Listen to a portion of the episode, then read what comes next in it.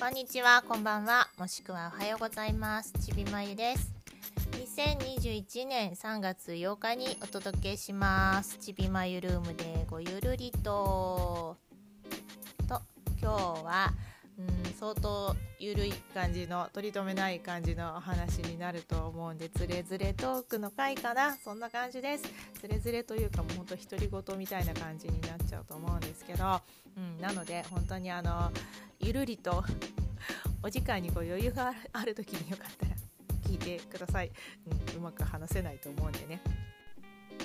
そんなグダグダなのになぜ話すかっていうと今日3月8日にまつわるお話をしたいからなんです。今日のうちに。3月8日そのものっていうかねこの3と8っていう数字が私的にはすごく意味深い数字というかすごく大事な数字っていうか、まあ、本当にこじつけだったりとかもするんだけど、それでもやっぱりなんかねあのなんか思い入れの強い数字なんですよ。だからそれがこうね日にちになっているから今日こうこういうことを話しておきたいなと思ってお話ししちゃうと思います。多分グダグダになると思うんだけど。よかったらだから聞いていただけると嬉しいな。そうなんでねこういう話するかっていうと 少し前の回であの本当に独り言のようにお話ししたんですけどこの3月ってね私にとってさっきみたいにこうもうこじつけかもしれないけどすごく意味合いのある日思い出深い日思いが強く動く日と、かまあそういう、うん、ことがね多いんです。そういう日が多いんですよ。その数字に関係するとかその日そのものに関係することとかまあいろいろなんだけど。本当に個人的なあれなんだけどね。だから毎年ね3月っていろいろこう思いをこう,、うん、こう馳せるというかいろいろ思い返すんですね、うん、昔のこととか、うん、いろんな人に関することとか。そういうお話をちょっと今年もまた3月来たからしていこうかななんてできればその思いがねあの強い日その日に話せたらいいなとか思うんですけどまあそそういう細かいいきさつは そのボソボソつぶやいている、はい、独り言のような回もしよかったら聞いてみてください。無理に聞かなくてもいいですけどね。そんな感じで今日はお送りします。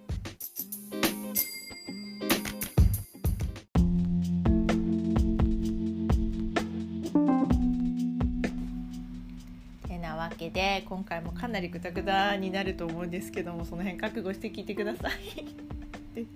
先に謝っておいたりして。そうあのねこういう取り留めない話その時にこう思ったことをそのままはっとこうお話ししちゃおうみたいなそういうことってあんまりしっかり話しすぎちゃったら逆に伝わらない気がしててそのま話の内容的なこともそうだし、まあ、しっかり話そうと思っても話せないんだけど私の場合、内容的なこともそうだし口調的なこともなんかそんな気がしてあまりしっかりこう敬語使って、うん、あのきちんと話すよりも本当にざっくばらんにその時に思ったままを口にしてだからもう独り言だったり誰か親しい人に話する感じだったりその手で話した方がいいのかなって気がしているので、うん、あのそういう風に話させてもらいますね。うん、なんかこうちょっとねお友達感覚で。なので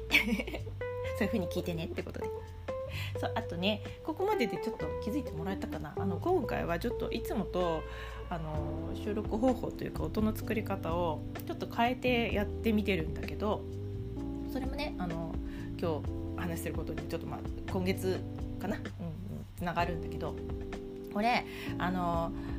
前にねアンカーというポッドキャストのアプリをあの一時期結構使ってたことがあってもちろん今でもそこあの音声残してあるしあのアカウントもちゃんとあるんですけどただ放置してる状態でね。であのポッドキャストの、え、音声も作れて収録とか編集もできてさらにそこで配信もできるっていうそういうのがあるんですけどアンカーさんってね。数年前に見つけていいなと思って、うん、そこで結構本格的にとラジオっぽいこうしっかりした音声そこであのいろいろ配信してきてたんだけどそのアンカーを経由して今回ちょっと撮ってみてます。だから BGM の感じとかいつもと違うと思うんだけど。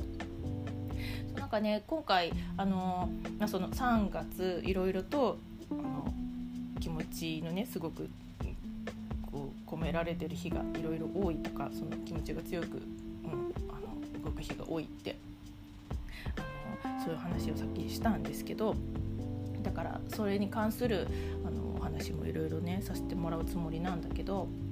そうすると過去にそれってやっぱり3月来るたびに結構そういうことを やってきててお話ししたりだとか、まあ、動画残したりだとかって結構私していてだからそれこれまでにどんな感じだったかなっていうのを、あの今月頭ぐらいに結構ね見返したんです。見聞きしてきたの。これまでに出したものとか。そしたらその中で結構しっかりと話してるんだよね。そうなのそうなの。だからそれを、まあ、ちょっとせっかくそうやってあの作ったものだし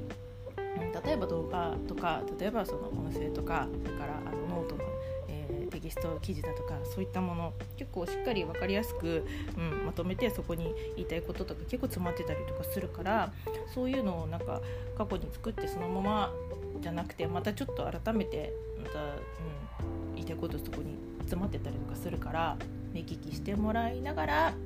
今年今思ってることとかもなんか加えて話していけたらいいかなって思ってて。そうやってあの、ね、自分の前にやってたこととかをちょっと振り返っていろいろ見聞きしてたらねこのアンカーもそういえば最近全然使ってないなとすごくいいんですけどねちょっと面倒くさいとことかがあったりとかしてたんで放置になってたんだけど、うん、なんかその振り返ったりなんなりしていくのの中でちょっと久しぶりに使おうかなと思ってアンカーさん経由で、えー、今日はねお届けしてます。それで、えーと、その中でうんと,、えーと、と一昨年になるのかなもうに、あの配信していた私あの音声配信結構ねもう2016年からなんだかんだいろんな手を変え品を変えやってるってお話毎日だと知ったんだけど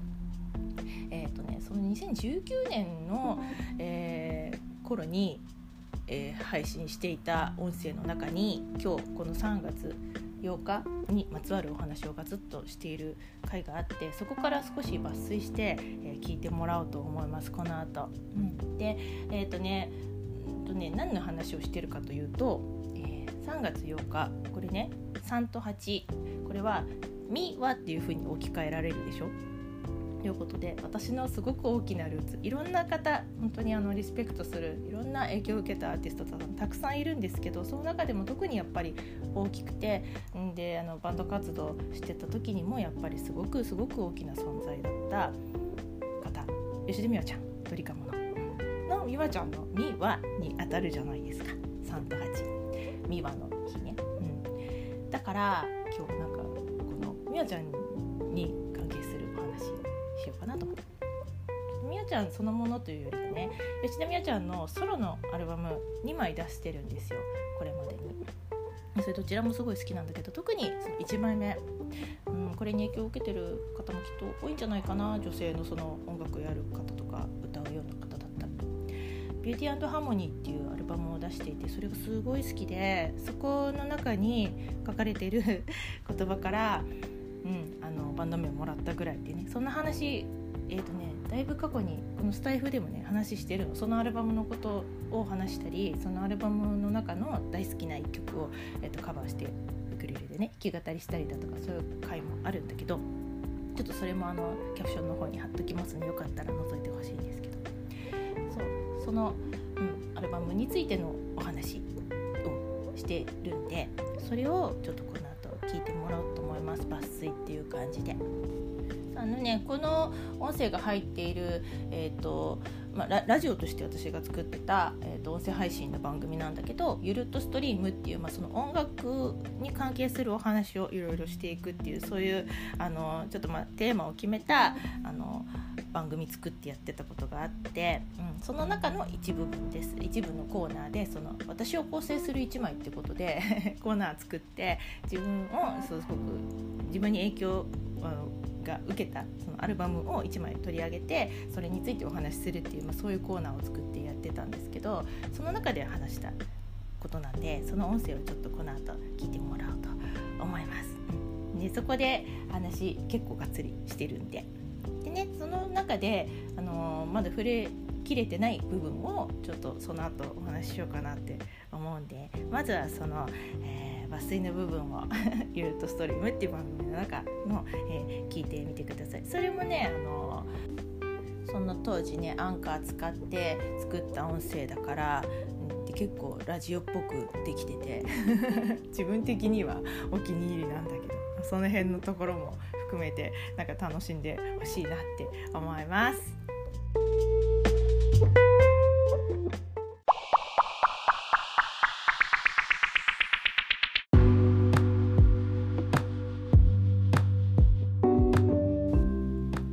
はい。ということで、ここから先は、今回から始める新しいコーナーを行ってみようと思います。題して、私を構成する1枚。はい。ということで、えっ、ー、と、まあ、私はね、曲がりなりにも音楽やってる人間です。歌を歌ってる人間です。はい。そんなにすごい長い歴史があるわけじゃないですけれども、音楽やっていきました。いろいろと。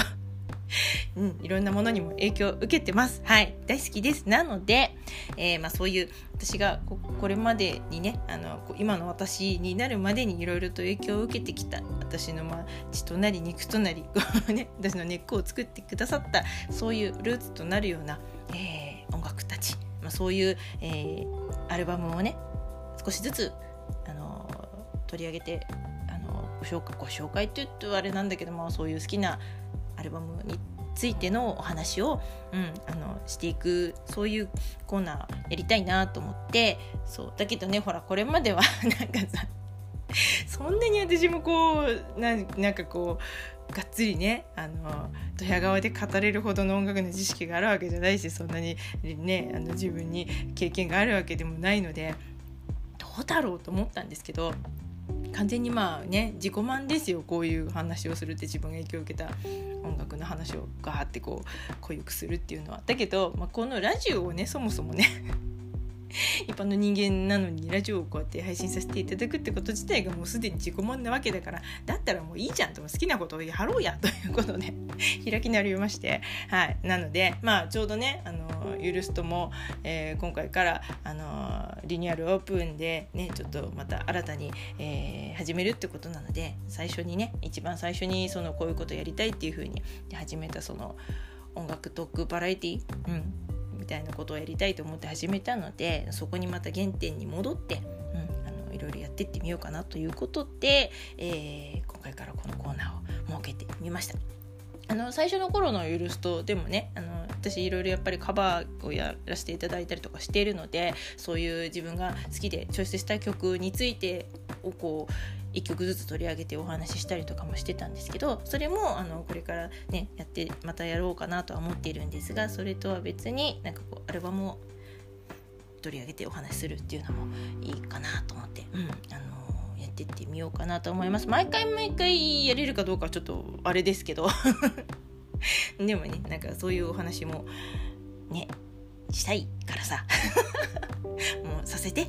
ということでどれだけの方が興味を持って聞いてくださるか。わかんないんですけど、うん、あもう本当に自己満でやってるんだなと思って。はいはいって思って聞いていただければ。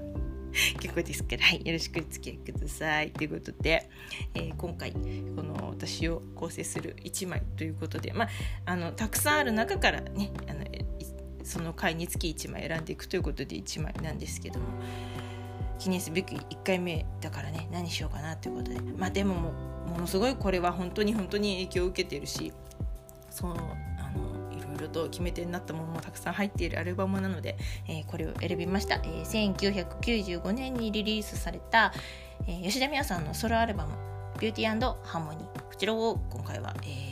抽出してみたいと思います。これあのドリームズカムトゥルーのボーカリストの吉田美和ちゃんのソロ第1弾なんですよね。でさっき、えー、とこれねあのアンカーでしか聞けないんですけど、えー、他のポッドキャストですとかあとノートさんの方ではちょっとそこはあのー、はしょられてしまうので聞いてもらえないんですがアンカーさんで直接聞いていただくと、えー、このコーナーの前にえ、30秒ほど、え、曲が流れてるはずです。はい、あのそれがこの「ビューティーアンドハーモニー2」っていうのもあの出てるんですけどそれの一番冒頭に入っている、えー、曲です。ビューティーハーテーマオブビューティーアンドハーモニー2という、えー、皆さんがアカペラで歌っている曲なんですけど、えー、それをちょっと、えー、コーナーの前にちらっと、えー、流させていただきました。もしねあの興味あったらぜひあのアンカーで直接聞いてもらえればそう聞けますんで、はい、それはともかくね、えー、それの、まあ、1枚目の方のお話をしたいと思います。ピンク色の桜の、えー、絵のジャケットなんですけどね。これねビューティーハーモニーって、まあ、知ってる人は知ってると思うんですけどこれミワって名前を英語にしたものなんですよ。みやちゃんのあの名前って美しいに調和の和って書いてミワっていう名前じゃないですか。これを英語に変えるとビューティーハーモニーっていうことでもうこのアルバムのタイトルからしてわすげえっても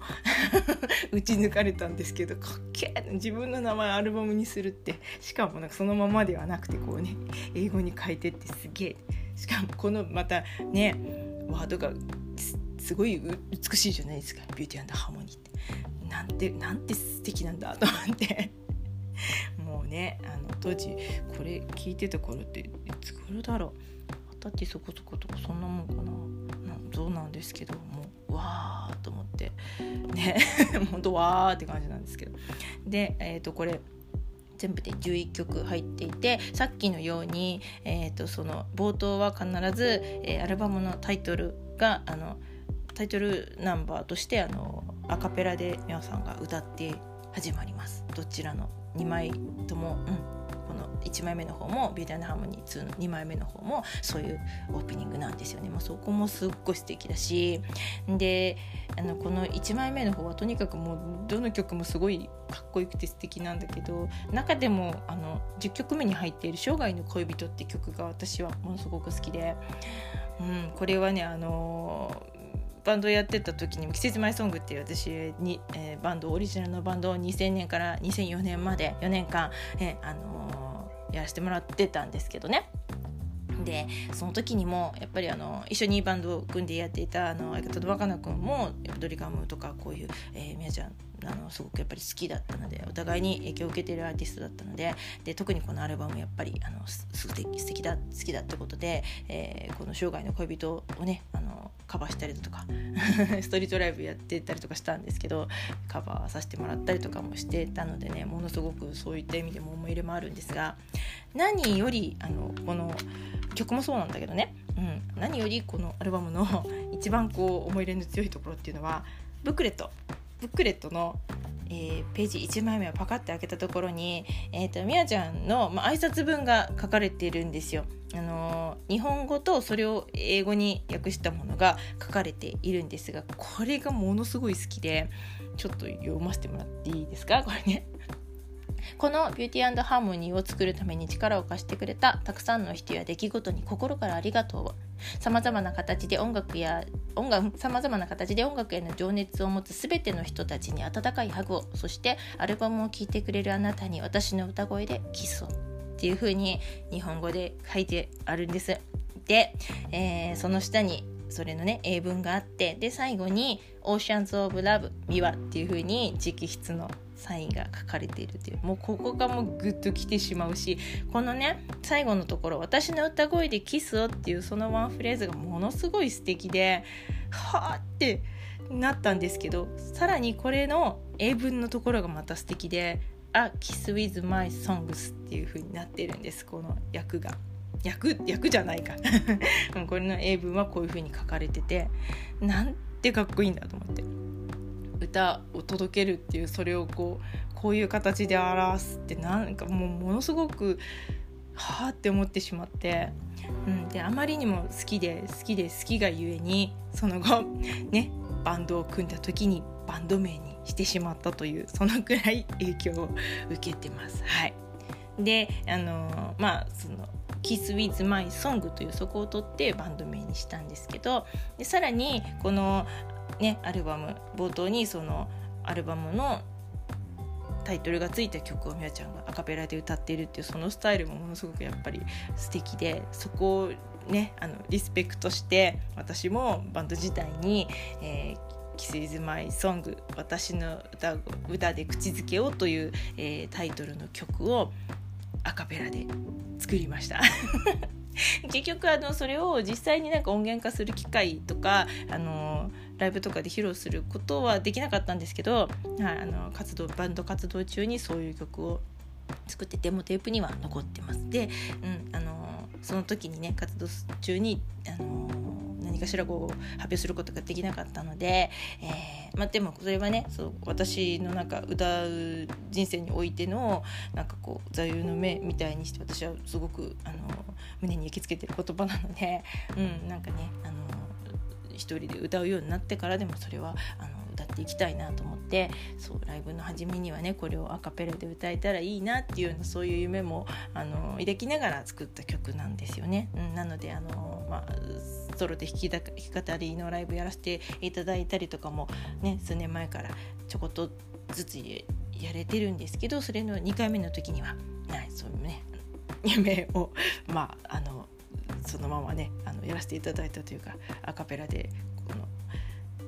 私の歌で「口づけを」っていう曲を、うん、歌ってライブを始めたというそういうまあ思い出もあるぐらい。本当に、大ルーツのアルバムですね。これは。うん、あのまあご存知の方も多いでしょうしこれに影響されてるねあのミュージシャンとかね音楽やってる方もものすごい多いと思うんですけど、うん、やっぱり素敵だなと思って、はい、あの 今回はチョイスしてみました。はいもしあの興味持たれた方は是非、えー、聞いてみてください。はいまあこんな私のグダグダなトークでどれだけの方が興味持って面白く聞いてくださったか分かんないですけどね。多分もうなんだか分かんない状態なんだと思うんですけど。こんな感じで、うん、ぼちぼちと好きなアルバムの話もしていけたらいいかななんて思っているのでまたはいあのー、こういうお話するようなことがあったら付き合ってやってください。よろしくです。はいということで長くなっちゃってごめんなさいね。今回は、えー、私を構成する1枚として「ビューティーハーモニー」石田美和さんの「ビューティーハーモニーを」えー、紹介させていただきました。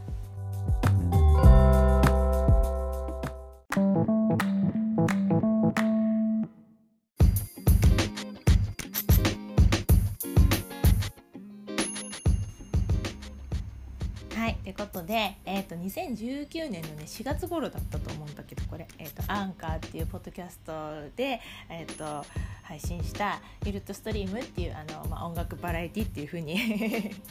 テーマ付けて作った音声の中のワンコーナーでおしゃべりしたのをちょっと聞いてもらったんだけどどうでした？結構ラジオっぽくなってるでしょ？なんか FM っぽいでしょ？まあねなんかね楽しんで作ってたんだけど。そうこの中で結構がっちりねこのアルバムについてお話ししてるんでまあ重なるようなことは話さないんだけど、まあ、こういうねあのみやちゃんの「ビューティーハーモニー」っていう、うん、アルバム。すごく大事な私の中ですごく大きな存在のアルバムなんだけど。でねあのこの中では話せてないんだけどこの大好きな一文バンド名にももらったっていうこの一文の中にはなんかね別のすごい運命的なあのびっくりするようなこともあってそれ何かで話してると思うんだけど過去にもね。あと以前にちょっと聞いてもらった昔そのバンドであのラジオ出演させてもらったその音源をちょっと、うん、あの聞いてもらった回があるんだけどその中でもうこれは本当にすごくねびっくりな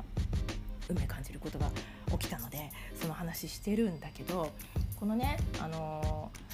みやちゃんの、えーと「ビューティーハーモニー」のアルバムのブックレットのね挨拶文からバンド名をもらったって話したんだけどそれその時にはバンド名決めた時にはね全然意図してなかったんだけど後々になってその、ままあ、バンド名が長いので「キス・ウェイズ・マイ・ソング」っていうちょっとある程度長いバンド名だからちょっと省略して頭文字取って表記したりだとかいうことがあったのね。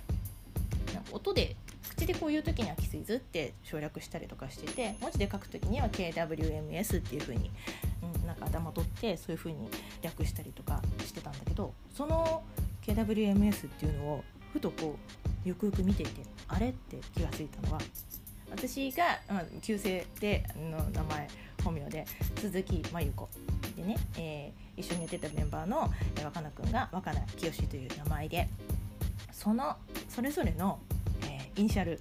をつなげたものと一致したんです。ぴったり合ってた。のそれに気づいた時にもうゾワゾワってきてね。うん。そうだから KW で、えー、清若菜 MS で舞子鈴木。KWMS キスイズマイソング。イコール私たち2人の名前のイニシャルになってた知らずのうちになってたっていうね。びっくりな そういうねことが起きていてこれはだからもうバンド名になるべくしてなったというか何かしらのそういう力がきっと働いたんだってなんか思ってねすごくそれが嬉しかったしびっくりもしたし、うん、なんかいろんなことをそこに思ったんだよねその当時。そんな話を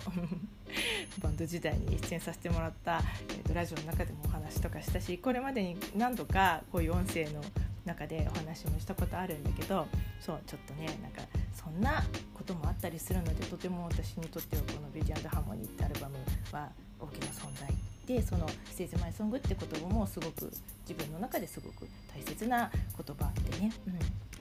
私の歌で口づけようっていう意味を持っているのでていうか座右の銘っていうか歌う上で、やる上でずっとやっぱりこうここに持ってる言葉でね、うん、すごく大好きなのでこれをタイトルにして曲も作ったしそれいずれあの 聞いてもらおうかなと思うんだけどそういうこともしたしね、うん、そんな思い出があるんです。そんなことをこのアルバムを通してお話ししてるんだけどそういう、えー、今日3月8日みはの日ということでこのアルバムについてのお話をしてみたんだけど実はねこの3月8日のみはってもう一人私深く関わりがあるルーツのねアーティストさんの中に同じミワって名前を持ってる方がいるの。それはねあんまりあの公に公開はしてないんだけどご本人チャラちゃん。も私すごく大好きで大好きで、うん、トリカムと同じぐらいにこうもうデビュー当時から結構好きで影響されてるアーティストなんだけど彼女の本名も美和さんっていうのね。そう。だからうおーってもう,、うん、もうだからねそういうのもあるからこの3と8はものすごく私の中で大事な、うん、意味合いのある数字なんです。そんなさらにここからまた長く続いちゃうんだけど。ね3と8が関わるその数字つまり私これ今度年齢に関係してくるんだけど38歳の時に、えーとね、初めてのソロの弾き語りで初の、えー、ライブがやれた年が38歳の年なんです。これはちょっと多少狙ったとこもあるんだけどでもそういう風にやろうよって言って当時のバンドやってた当時の、えー音楽仲間ボーカル仲間の、えー、友達に誘われて「やらない?」って言って、うんあのー、踏み切ったのがその38歳の年だからっていうのもあって踏み切ったんですよね。でそんな、あのー、初めてのものすごい緊張したんだけど 初のその名義でのまして弾き語りっていうそういう形でのライブをしたのがこの3月の16日なんですよ だからその3月16日にねまたその話はしようと思うんだけど実はねその3月16日ってねもう一個ねよくよくあの辿ってってみたら重なっててバンド時代に結構なあの力を入れてあのがっつり打ったライブもうその3月16日だったの。よくよくその調べてったらうわーと思ってね。そんな意味で316は私の中でかなり大きい、うん、こう思ってる日なのでまたそこはそこで、うん、あのお話ししたいと思うし過去にそのね3月16の、えーと、弾き語りの初のライブやった時については動画で振り返っているあのそういう配信ことことがあるからそれをちょっとできれば紹介しつつ、うん、今年の気持ちとしてお話もしようかななんてことも思ってるんで、まあ、それをどこまで皆さん気にしてくださるか分かんないけど興味持ってくれるか分かんないけど、うん、その時に合わせてまた話しようと思ってます。ということで今日ここまででうまくまとまってないけどどうかな。まあその過去のね、あのー、ユルトストリームの中で話したアルバムへの気持ちだとか今日の話補足して話したことだとか全部合わせて何か今日のこの3と8、うん、に対しての私の気持ち、こう思いの強さ伝わってくれたらいいな って思います。こんな感じの、うん、お話いろいろと、えー、この3月はしていこうかな振り返りつつ、うん、だから昔のそういう出したものとかもこう今回みたいにいろいろとあの合わせつつお話ししていきたいって思うんでよかったらはい。なんる意味で私のなんかこういろんな自己紹介過去紹介そういう月にもなるかもしれない、うん、なんて思ってるんですけど。よかったらあのはい、うん、どういう風に感じ取ってくれてもいいですけど、うん、なんかね少しでも、えー、そういうの知ってもらえてそれも嬉しいなって思ってます、はい、うまく話せない。そんなわけで今日ははいここまで長々とタラタラとお付き合いくださってありがとうでした。またこういうのはい。月はぼちぼちやると思うのでよかったらお付き合いくださいね。もちろんあの他の、うん、ものとかもお届けしようと思うんですけどね、はい、話しきれたかな全部話そうと思ってたこと全部話せたかな？分かんないな。まあいいや。ということで今日はこの辺で。はい、えー、聞いてくださってありがとうでした。お相手はちびまりでした。